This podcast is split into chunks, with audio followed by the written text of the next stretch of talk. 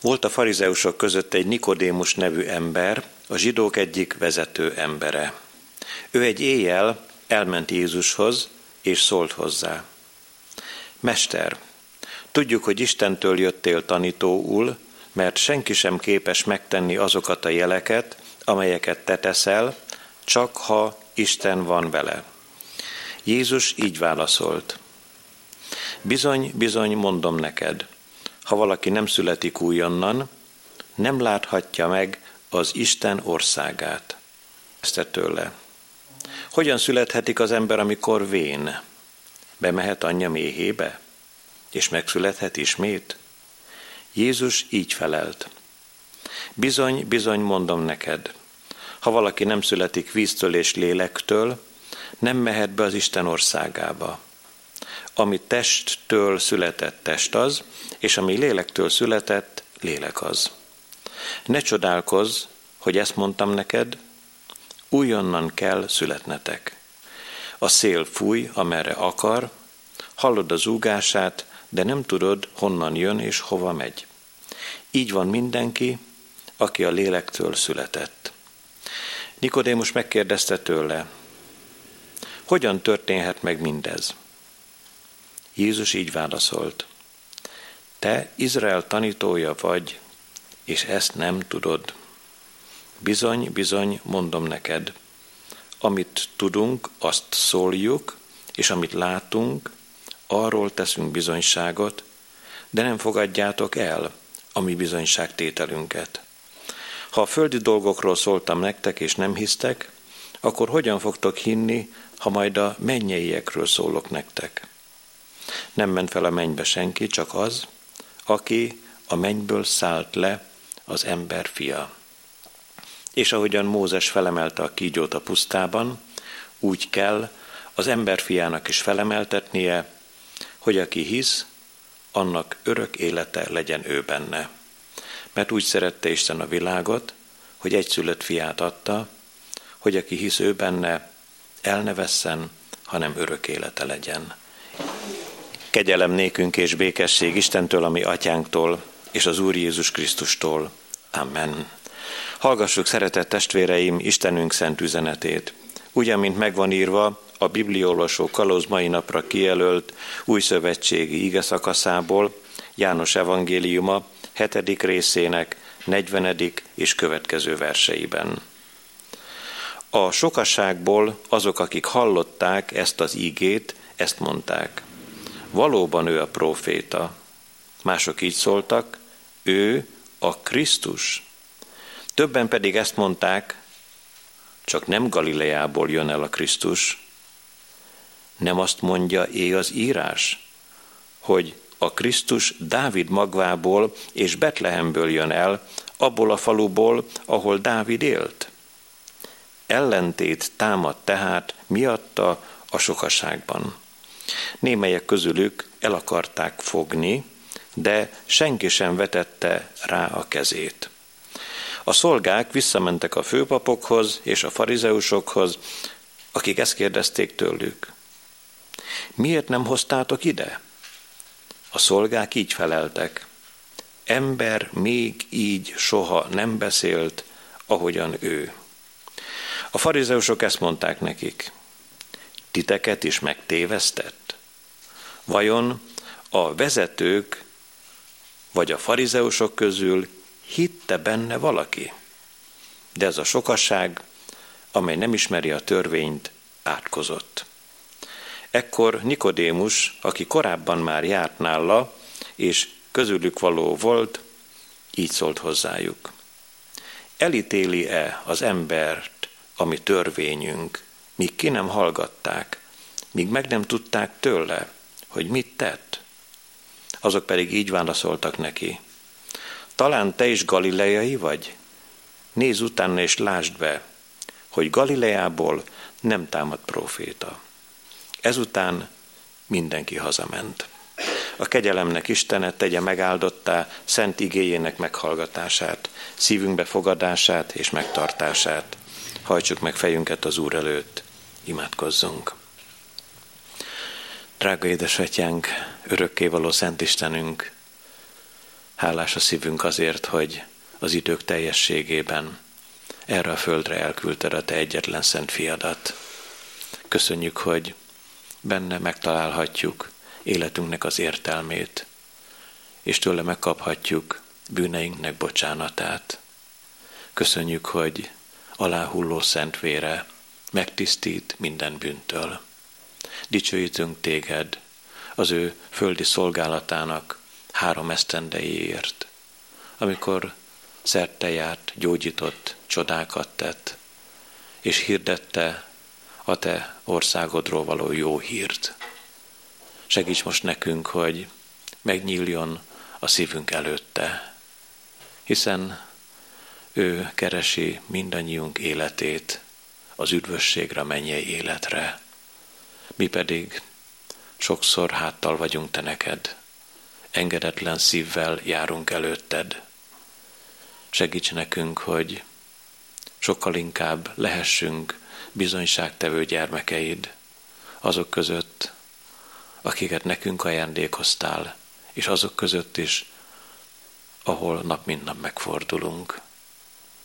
Nyisd meg a Te ígédet, és nyisd meg a szívünket, szent lelked vezessen, gondolatról gondolatra, légy itt velünk, légy közöttünk. Amen.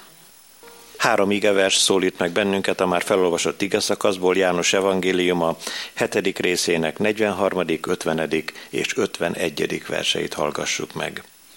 Ellentét támad tehát miatta a sokaságban. 50. verstől. Ekkor Nikodémus, aki korábban már járt nála, és közülük való volt, így szólt hozzájuk. Elítéli-e az embert, ami törvényünk, míg ki nem hallgatták, és meg nem tudták tőle, hogy mit tett. Szeretett gyülekezet, kedves testvéreim, ennek a mai napi ige szakasznak, de a Nikodémus történetnek is van egy nagyon rövid kis kulcs szava, összesen három betűből áll, ez pedig a hit. Isten szent lelke a mai délelőttön a hitünket szeretné megvizsgálni, és a Károli fordítású Bibliában nagyon szemléletesen van leírva az erre való felszólítás, kísértsétek meg magatokat, avagy hitben vagytok é. Nem másról beszél ott Isten igéje, hogy vizsgáljuk meg szívünket, gondolkozásunkat, emberi magatartásunkat, hogy őszintén igazán hiszünk é mi Isten egyszülött fiának nevében, Jézus Krisztusban. Sajnos ez a három betűből álló kis szavacskához sokféle buta értelmezés is tartozhat. Nemrégiben egy véletlenszerű beszélgetés folytán valaki azt mondta én nekem, nyilván úgy barátkozni akart velem, hogy én én a mai napon azt tapasztaltam, meg olyan sok szép és jó dolog ért engem, hogy én mindent hiszek. Mivel olyan első-második találkozás volt ezzel a kedves testvérrel, addig nem is láttam őt életemben, nem akartam azt mondani neki, hogy ez nagy baj. Mert hiszen ha az ember mindent és mindenfélét elhisz és mindenkinek hisz, akkor ott nagyon résen van a sátán a nagy hitető, és ő azt akarja, hogy legyünk hiszékenyek hogy ő, ő hamar rá tudjon szedni bennünket hamis dolgokra. A hamis az azért veszélyes, mert hasonlít az igazihoz. De hallottam már igazán, mondjam így, felkészült embertől is ilyen véleményt, ahol egy nagy népes társaság volt jelen, mindegy, hogy kiben, vagy miben, vagy mit hiszünk, csak higgyünk. Hát ez megint egy súlyos tévedés, mert az Isten igéje nagyon világosan és pontosan körülhatárolja, hogy ahhoz, hogy mi a hitnek az igazi lényegét megértsük, tudnunk kell, hogy kiben hiszünk, és mit hiszünk. És ezt mondjuk is meg rögtön a bevezető gondolatokban, ha te hiszel Isten egyszülött fiának, Jézus Krisztusnak a nevében, és hiszel az ő atyában, és engeded, hogy a Szentlélek vezessen téged, akkor jó úton jársz. És hogyha te hiszel abban, hogy a földi életednek a eltelte után van egy más minőségű élet, amiknek két iránya van. A hívő számára a Jézus Krisztusban, hívő számára örökkévaló élet, mennyei élet, aki pedig nem hisz, vagy nem ő benne hisz, de hallott arról, hogy Jézus Krisztus a világ megváltója, azt írja az Ige keresztelő János bizonyság tételében, azon az Isten haragja marad rajta, és nem lát életet. Ezért fontos nekünk tudnunk, hogy a hit nem csak egy olyan szó, amelyiket könnyedén vehetünk, sőt azt is mondhatnánk, hogy a hit kifejezetten most a Jézus Krisztusban való hitről értjük ezt, harc. Azt mondja Pálapostól, ama nemes harcot megharcoltam, futásomat elvégeztem, a hitet megtartottam. Aztán Timóteust, az ő fiatal barátját is azzal biztatja, hogy harcold meg a hit szép harcát, vagy a hit nemes harcát, és nyerd el az örök életet. Mennyire összefügg Pálnak a bizonyság tételében is az, hogy a hitnek van egy irányultsága, az örök élet, a mennyei élet. A hit meg van határozva, hogy egy személyhez kapcsolódik, ő nem más, mint Jézus Krisztus. És akkor most ezen a délőttön szeretnénk tájékozódni. Egyszerű emberek, felkészült ö, emberek, aztán kifejezetten egy ö, nevesített embernek a személyiségében is, hogy ők milyen módon viszonyulnak a hithez. Először az ige első üzenetében arról szólnánk, hogy a sokasság, a tömeg, amelyik ma is van, mindig is volt, hogyan viszonyul a hithez.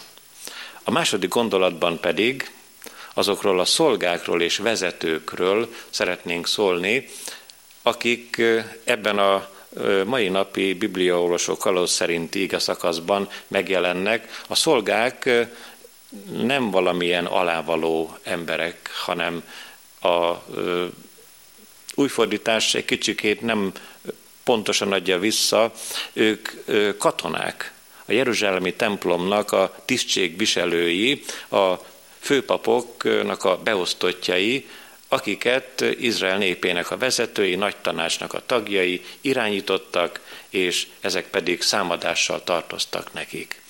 A vezetőket pedig úgy ismerjük meg, mint a farizeusok, az írástudók, és hát a főpapok, a nagy tanácsnak a tagjai.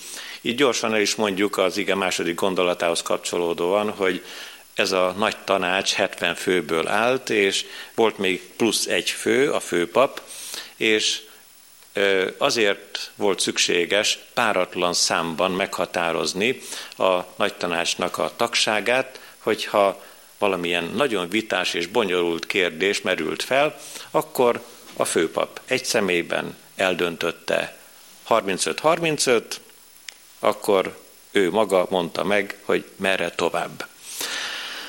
Aztán az ige harmadik üzenetében Nikodémusnak a személyét szeretnénk, és az ő gondolkozását megközelíteni, megérteni, és vele párhuzamosan, de nem csak Nikodémussal, hanem az ige első üzenetétől kezdve úgy lépegessünk előre, hogy legyen ott benne mindig a mi személyiségünk, a mi személyes életünk is a hitbeliség szempontjából. Először tehát nézzük csak, hogy a sokasság, a tömeg hogy vélekedik Jézus Krisztusról. A tömegből némelyek azt mondják, hogy Jézus Krisztus a proféta. Hát ez egy igen-igen megtisztelő cím, de azért Jézus Krisztus több, mint Ézsaiás, Jeremiás, Ezékiel, vagy a kis proféták, az a humoros kis történet beugorhat most mindannyiunk elé, az a Jónás, akit elnyelt egy nagy hal, de sorolhatnánk még a többi kis profétát. A tömegből volt, akinek ez a véleménye Jézus Krisztusról. Azután mások is megszólalnak, hogy nem, nem csak proféta, ő a Krisztus. Itt már a dolog talált. Valóban Jézus Krisztus, Isten fia megváltó, és ő a Krisztus, a mesiás, a felkent, ő az, aki megszabadítja népét az ő bűneiből. De mindent meglátjuk, hogy akik így vélekednek, hogy ez az ember, akit most Galileából megismertünk, ő a Krisztus, mennyire csak az ajkukon Krisztus, de a szívükben még nem. Természetesen megvan az ellenvélemény is a tömegnek az ajkán, abban a pillanatban néhányan rávágják, hogy nem ő a Krisztus. Nem ő a Krisztus. Hát szeretett testvéreim, amikor ezt a betekedést, vitát, véleménynyilvánítást látjuk itt magunk előtt, a tömegből ki ezt kiáltja, ki azt mondja, akkor sajnos, hogy a tömeg a lelkiségében, belül a szívében teljesen egyforma. Ezek az emberek abban hasonlítanak egymásra, hogy mondanak nagy szavakat, de senki nem akarja követni Jézus Krisztust. Hát akik úgy mondják, hogy proféta, azok elismerik. Akik azt látják, hogy mesiás, ők szinte hát egészen fején találják a szöget. Akik pedig tagadják, ilyen mindig is volt, mindig is lesz. Nevezhetjük őket ateistáknak, sokan azt gondolják, hogy az ateista az Isten tagadó, holott nem, az ateista az a valaki, aki Isten nélkül él. Neki is van egyfajta életszemlélete, felfogása az életről, legfőképpen a földi életről, de ő úgy gondolja, hogy Isten nélkül is lehet élni. Ha ő magát Isten tagadónak nevezi, akkor téves úton jár, mert Isten létét senki nem tudja bizonyítani, de az Isten nem létét éppen úgy nem tudja bebizonyítani senki sem, mert az Istenhez való kapcsolódásnak egyetlen lehetősége van, és nincs több, ez a három kis betű, a hit. A hit. Istenhez vagy hittel viszonyulunk, vagy sehogyan sem, illetve hát hitetlenül. Milyen érdekes, hogy a tömeg véleményt nyilvánít. Elmondják a véleményüket, csillogtatják a tudásukat, de azért mennyire pontatlanok. Egyik másik azt mondja, hogy hát ez a Jézus Krisztus olyan valaki, akinek mi ismerjük a lakóhelyét. Tudjuk, hogy Galilea tartományában lakik, és Názeret városában él. És hát akkor mindjárt meg is fogalmazzák a gondolatukat, Galileából nem jöhet el Jézus Krisztus. Az a sötétségnek a világa, onnan a mesiás semmiféleképpen nem jön el, sőt, nem is tudjuk, mondják ők, hogy a messiás honnan fog eljönni, az egy nagy titok. Mások már okoskodnak, és így szólnak, de hát az írások azt mondják a mesiás felől, hogy Betlehemből való, Dávid városából, Dávid nemzetségéből. Milyen okosak ezek az emberek. Csak megfejtik, hogy vajon hogy is van hát. Nem Galilea, hanem Betlehem, Judea, és hát maga a királyi sarj, drága gyermeke, a messiás, Jézus Krisztus amikor ezeket az okoskodásokat látjuk magunk előtt, ugye eszembe jut Lukács evangélista, amikor a bevezető sorokban azt írja Teofilusnak, hogy én elejétől fogva mindennek pontosan utána jártam. Milyen jó lenne, ha biztatna bennünket is, Isten lelke arra, hogy járjunk csak utána a dolgoknak. Mert akik egyébként azt mondták, hogy Betlehemből és Judeából és Dávid sarjaként érkezik a messiás, hát ők is ugyan ennek valamilyen módon utána jártak, de a szívük távol volt Jézus Krisztustól, nem követték őt. Ezt az első gondolatsort hamar le is zárhatjuk, és azt mondhatjuk, hogy íme, az egyik ember védi Jézus Krisztust, a másik ember támadja, És még az is le van írva, hogy voltak ott némelyek, akik el akarták őt fogni.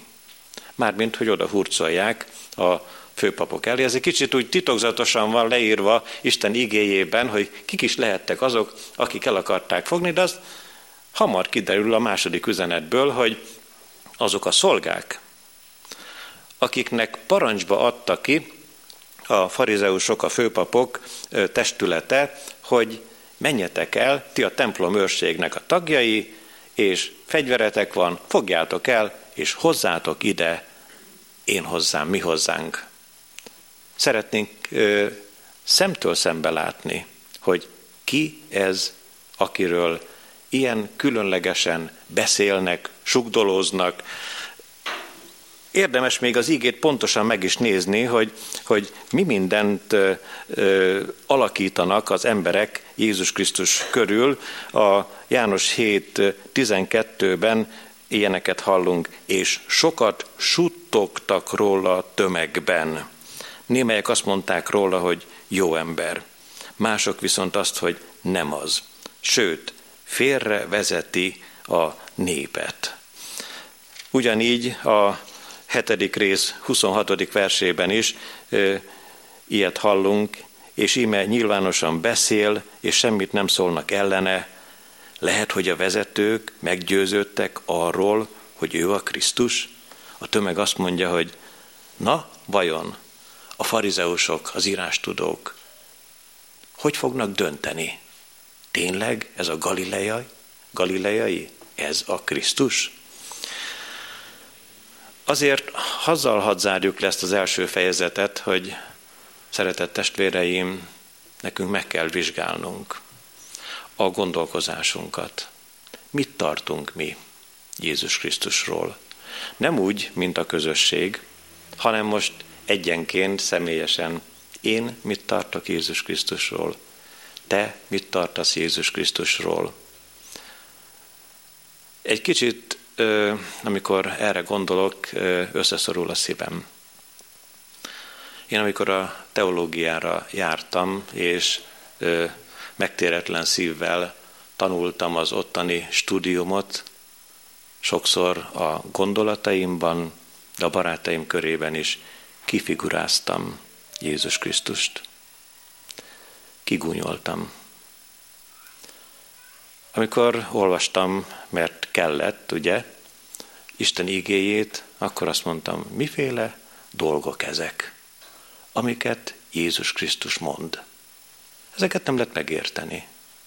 Mit kell ezzel kezdeni? És amikor az Úr lelke úgy mélyre nyomott engem, és egyszerre csak rádöbbentett arra, hogy ez a Jézus Krisztus, akit én kicsúfoltam, szent tiszta vérét, hullatta értem a kereszten. Meghalt az én bűneimért. Megnyitotta előttem a mennyvilágát. Akkor egészen másképpen tekintettem az én megváltomra. Ehhez mindennek meg kellett fordulnia a szívemben és a gondolataimban. Tudjátok-e testvéreim, hogy a papoknak legnehezebb megtérni? Itt találkozunk papokkal, Isten igéjében, ráadásul főpapokkal, akik elhatároztak, elhatározták, hogy végeznek Jézus Krisztussal, hogy megölik őt. Már fenték rá a fogukat. Rá is térünk az ige második üzenetére, a szolgákról és a vezetőkről szóljunk néhány mondatot. Nagyon megrendítő és elgondolkoztató, amikor a főpap katonáit, a templom szolgákat mutatja be az Isten igéje, ahogy említettük, azért voltak ők odaküldve, hogy fogják el Jézus Krisztust, vigyék a testület elé. Megjelennek ám Jézus Krisztus nélkül. Meg is kérdezik a vezetők, miért nem hoztátok ide? És akkor így válaszoltak a templom szolgák, ezek a katonák, ember még így sohasem szólt. Azaz mi képtelenek voltunk. Mi ő hozzá, hozzányúlni, őt megérinteni. Ahogyan ez a valaki szólt, hát olyan nincs, ez nincs így írva az ígében, de ez volt az üzenete, olyan nincs köztetek sem, főpapok. Lehet, hogy okosak vagytok, de hogy úgy nem tudtok szólni, mint ez az ember, azaz Jézus Krisztus, ez biztos. Le van írva az igében, hogy hatalommal szólt. Nem úgy, mint az írás tudók. Mielőtt a szolgáknak a nagyon kedves bizonyságtétele előtt, hát mondjam így, megemelnénk lelkileg a kalapunkat, azért valamit hadd mondjunk el róluk. Senki nem követte közülük Jézus Krisztust. Mindannyian visszamentek az egzisztenciájukhoz. Nem gondoltak arra, hogy ha senki így még nem szólt, mint ez az ember, azaz Jézus Krisztus, akkor én nem akarok többé a főpap szolgálatában állni. Van tizenkét ember, aki követi ezt a férfit, én is beállok. Hát hiszen azt mondja Lévinek az Úr Jézus a vámszedő asztalnál, hogy gyere és kövess engem. Lévi a pénzes zsákjától feláll, és követi Jézus Krisztust. Azt mondja Péternek és Andrásnak, hogy, hogy gyertek csak, és én azt fogom művelni ti veletek, hogy, hogy embereket fogtok halászni. Eddig halakat fogtatok a Galileai tengeren, most pedig elmondjátok az embereknek, hogy van mennyei ország, és embereket fogtok kihalászni a sötétségből, a kárhozatból, az életnek az aljáról. És Péter és András mennek. És ugyanúgy megy János is, és ugyanúgy megy Jakab is, az ő testvére, ott hagyják a halászhálóikat. Na hát a, a katonák, ezek a templomszolgák nem. Ők nem követik Jézus Krisztust.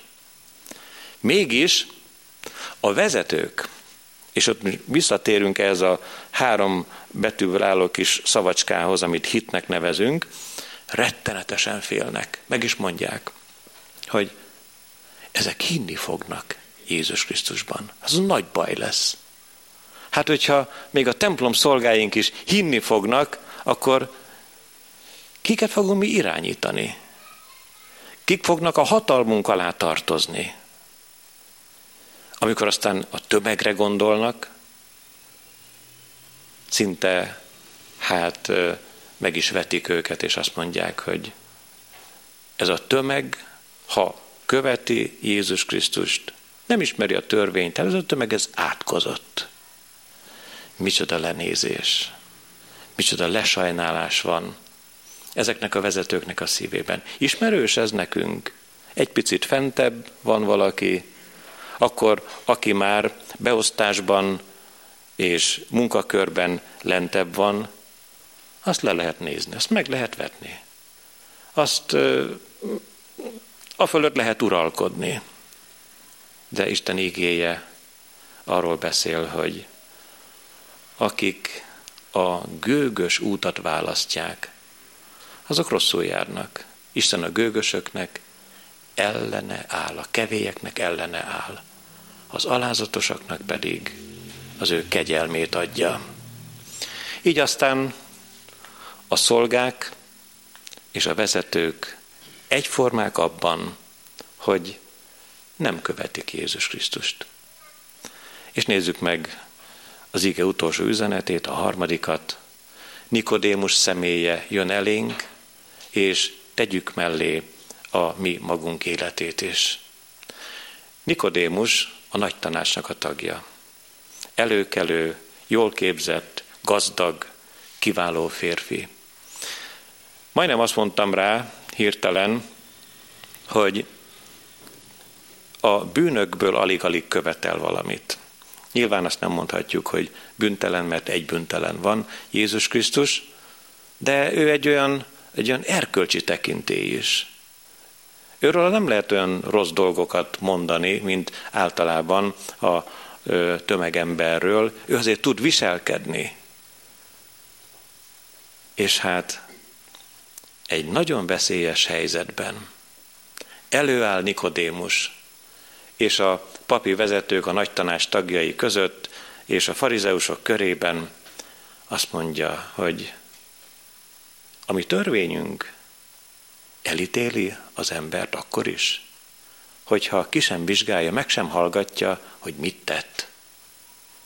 Hirtelen, amikor teljes gyűlölet és teljes harag van a vezetők szívében, valaki Jézus Krisztus mellé áll. Ez egy nagyon elgondolkoztató dolog. De hát honnan jött ez a Nikodémus? Miféle ember ő? Már egy találkozása volt Jézus Krisztussal. Nem éppen dicséretes. Éjszaka jött. Meg ne lássák. Nehogy az ő kollégáinak véleménye legyen arról, hogy ezzel a különleges tanítóval ő barátkozik. De azért, amikor megszólítja az urat, akkor nagyon kedves. Ezt mondja Jézus Krisztusnak, tudjuk, hogy te Istentől jöttél tanítóul, mert senki sem teheti meg azokat a jeleket, amiket te teszel, ha csak nincs vele az Isten. Te veled, veled van az Isten. Barátkozik Jézus Krisztussal, egy kicsikét hízeleg neki. Azért itt is nézzük meg a dolgoknak a fonákját. Nikodémus életében, gondolkozásában, szívében. Jézus kicsoda? Egy tanító. Nem az a Krisztus, akiről a tömeg beszél, hanem csak egy tanító. Nem is fogadja el az Úr Jézus ezt a hízelgést, hanem ezt szépen félreteszi, és azt mondja, Nikodémus, szükség néktek újonnan születnetek. Aki újonnan nem születik, nem láthatja meg az Isten országát. Nem láthatja meg a mennyeknek országát. És itt aztán ennek a sokat olvasott, magas beosztású és hát nagyon felkészült embernek a teljes butasága jelenik meg. Vagy talán egy picike gúny az ajkán, a szívében. Azt mondja az Úr Jézusnak, bemehet az ember, hogyha vén az ő anyjának méhébe, és megszülethetik újra. És Jézus Krisztus nem adja fel. Azt mondja, ha valaki nem születik víztől és lélektől, nem láthatja meg az Istennek országát. Víztől, ami nem mást, mint Jézus Krisztusnak a vérét jelképezi. Ahogyan a víz lemossa a test szennyét, úgy mos meg bennünket, tisztít meg bennünket minden bűntől Jézus Krisztus vére. És aki nem születik lélektől, mit jelent ez? Aki nem fogantatik felülről. Sokszor gondolkoznak úgy az emberek, hogy honnan kezdődik az élet. Hát a születéstől, mert születésnap van, és be van jegyezve, ekkor született, így hívják, és fiú vagy lány, és stb. egyebek. Nem. Az Isten ígéje azt mondja, hogy az élet, most a testi életről beszélek, az élet a fogantatástól kezdődik. És a, az új élet, az újonnan született élet, akkortól kezdődik, amikor felülről fogantatik meg egy ember lelkében az a csoda, amit így nevezünk, belül az ember szívében megszületik Jézus Krisztus. Már belül van. Itt nézzük meg mindannyian a saját életünket. Íme az ajtó előtt állok és zörgetek, ha valaki kinyitja az ajtót, bemegyek ahhoz, vele vacsorálok, és ő én velem, mondja Jézus Krisztus. Ebben az esetben azt látjuk, Jézus Krisztus kívül van, kopogtat. És amikor a Damaszkuszi úton leesik a lováról Saulus, és megvakul a szemével, és kérdezi, kicsoda vagy, Uram? Mert abban a fényözönben nem lát semmit sem. Akkor az Úr Jézus azt mondja, én vagyok Jézus, akit te üldözöl. És abban a pillanatban megnyílik, Saulusnak a szíve és pálapostól lesz, és Damaszkuszban már azt predikálja Jézus a Krisztus. Ezért akart ő Damaszkuszba menni? Dehogy is. Azért akar Damaszkuszba menni, hogy rapszíra fűzve vigye Jeruzsálembe a keresztényeket és börtönbe juttassa őket. De felülről fogantatott az ő lelkében a legnagyobb csoda. A három betűnek a csodája. A hit. A Jézus Krisztusban való hit. Hát szeretett testvéreim, hol van Nikodémus? Rendben van ez így, hogy kedves kollégák, legalább nézzük meg a törvénynek a fényében, hogy kicsoda ez az ember, mit tett, vizsgáljuk meg. A kollégák, ugye a, a magas rangú vallási vezetők, farizeusok, írástudók rögtön lehengerlik Nikodémust, és azt mondják, hogy talán te is galileai vagy? Nem tudod, hogy Galileából nem származhat a Krisztus? És ezzel, úgy írja az ige, mindenki hazament. De szeretett testvéreim, van itt még valami, amit Isten ígéje később beszél el Nikodémusról, és azt mondja, hogy amikor az Úr Jézus a kereszten az utolsó mondatot mondta, egyetlen szót, elvégeztetett. És azután a kereszten meghalt, kibocsátotta az ő lelkét. Akkor mi van ott leírva az Isten igéjében?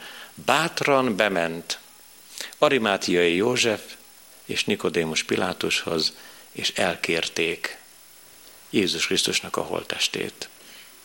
És valami megszámlálhatatlan, csodálatos vagyont adott Nikodémus, hogy azzal legyen bebalzsamozva Jézus Krisztusnak a holteste.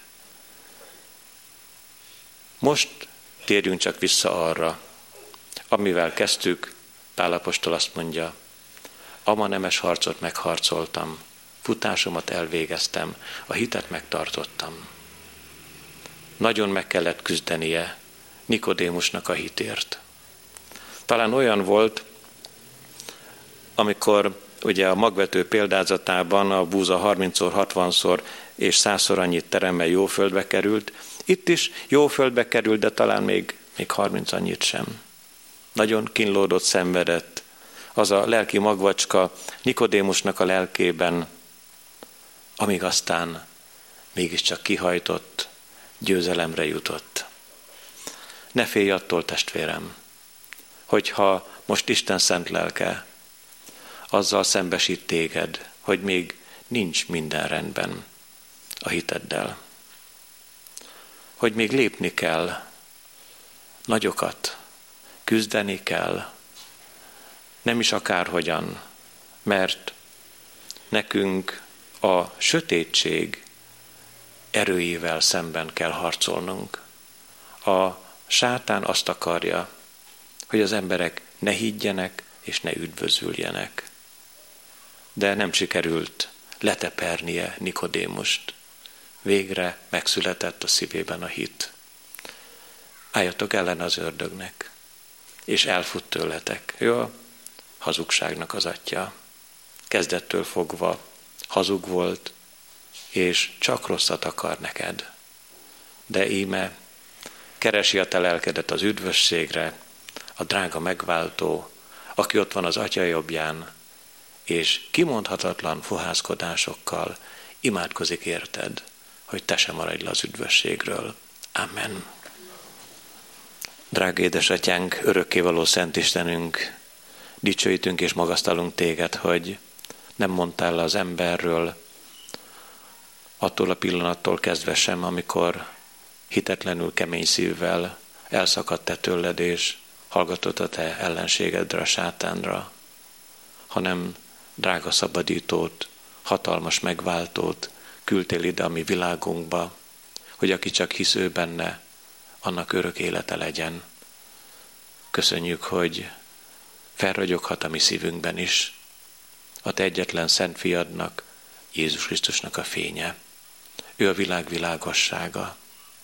Köszönjük, hogy itt a mi köreinkben a te egyetlen szent fiadnak illata is át és átjárhatja a mi lelkünket, mert mi magunk lehetünk Krisztusnak jó illatja, mind az üdvözülők, mind az elkárhozók között. Segíts nekünk, hogy megértsük és elfogadjuk az ő útját. Segíts a te szent lelkeddel, hogy mi ne tévedjünk el mellőle, hiszen ha magunkra egymásra hallgatunk, akkor hiszékenyekké válhatunk. Olyan jó, hogy az igazi élő hit, a te ajándékod, hadd, hogy kinyitsuk kezünket, szívünket előtted, hogy te abba beletedd a te legdrágább ajándékodat, magát az életet. Azt az életet, amelyik nem múlik el, amelyiken nem uralkodhat a testi földi halál, mert örökkévaló, mert te mennyei testet adsz mindazoknak, akik te benned hisznek. Így kérünk most a mi testvéreinkért, akiket megpróbáltál, gyászsal látogattál. Ültesd el az ő szívükben is a hitnek drága magvait, hogy felismerjék, benned van az élet, és a te szent lelked ad vigasztalást, és adsz habadulást a fájdalomból, az elesettségből. Olyan jó, hogy kezeidre bízhatjuk a mi testvéreinket. De szeretnénk mi magunk is helyet találni a te karjaidban. Mert egymást megbigasztalni nem tudjuk, nyomorult vigasztalók vagyunk mi. De amikor a te szent lelked felemel, akkor békességünk lesz benned, veled, és előre tudunk tekinteni a te országod eljövetelére, ahol nincs könnygyász és fájdalom. Köszönjük te neked, hogy a te szabadításodnak a szeretete elérheti most megsebzett testvéreink szívét is.